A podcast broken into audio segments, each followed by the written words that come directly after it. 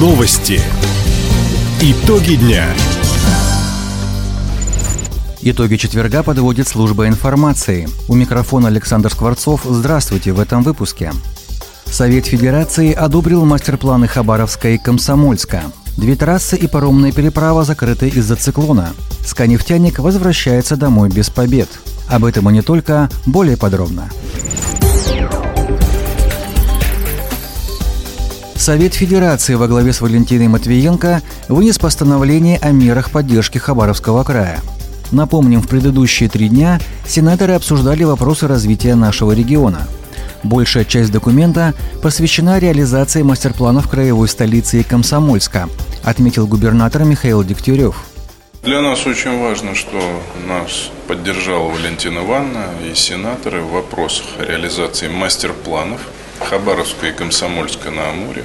Это поручение президента России Владимира Владимировича Путина. Они подписаны, все поручения по мастер-планам, 7 ноября, и пошла сейчас как раз-таки реализация. А это межведомственная работа, большая, объемная, с министерствами, ведомствами. И здесь мы нашли поддержку наших сенаторов и лично Валентины Ивановны. Также в постановлении прописаны меры поддержки экономики края, строительство социально значимых объектов, привлечение дополнительного госфинансирования.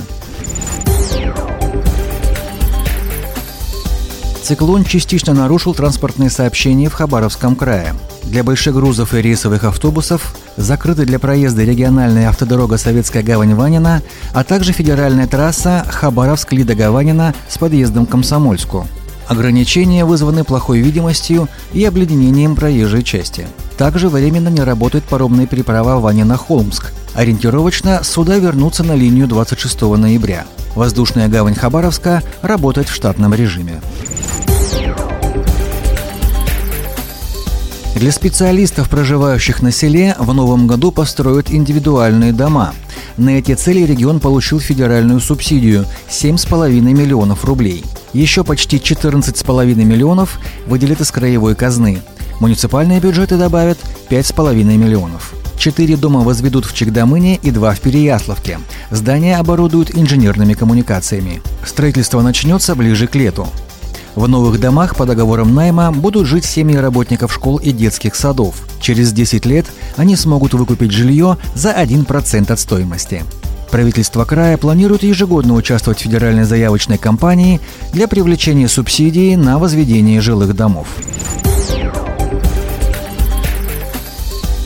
В село Богородское Ульчского района смогут летать более вместительные самолеты. В результате реконструкции взлетно-посадочная полоса теперь способна принимать воздушные суда Ан-24, Л-410, ближние и среднемагистральные самолеты семейства «Бомбардье», а также любые вертолеты. Выполнять регулярные рейсы в Богородской на Ан-24 хабаровские авиалинии планируют уже с нового года. Как отметили в Минтрансе региона, спрос на авиаперевозки из Хабаровска в Богородское заметно возрос. Если в прошлом году с января по октябрь по этому направлению перевезли 1965 пассажиров, то за 10 месяцев текущего года 2252 человека. Современное почтовое отделение открыли в селе Восточном Хабаровского района. Офис модернизировали за федеральные средства. В помещение установили новые окна, кондиционеры, инженерные системы. Для маломобильных граждан обустроили пандус у входа, широкие дверные проемы, кнопку вызова персонала. Теперь на почте посетители могут воспользоваться всеми сервисами портала Госуслуги, а также получить пушкинскую карту. Кроме того, в уголке здоровья можно измерить давление, уровень кислорода в крови, температуру тела. Модернизация сельских почтовых отделений идет по поручению президента России Владимира Путина. До конца декабря по федеральному проекту заработают еще 5 обновленных почтовых офисов. 2 в Лермонтовке и по одному в селах Лесопильное, Красное и Бичевое. СКА-Нефтяник закончил первую выездную серию без побед. Накануне хабаровчане уступили архангельскому воднику 3-2. Игра получилась напряженной и зрелищной, отметил главный тренер СКА-Нефтяника Александр Савченко. В целом, своими подчиненными он остался доволен.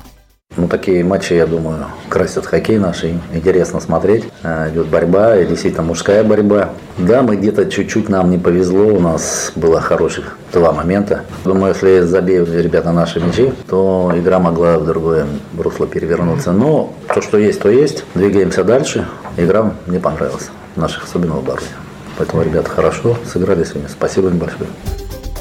Впереди у СКА-Нефтяника 3 домашних игры. В субботу, 25 ноября, хабаровчане будут принимать лидеров текущего чемпионата России по хоккею с мячом Кемеровский Кузбасс. Таковы итоги четверга. У микрофона был Александр Скворцов. Всего доброго и до встречи в эфире. Радио «Восток России». Телефон службы новостей 420282.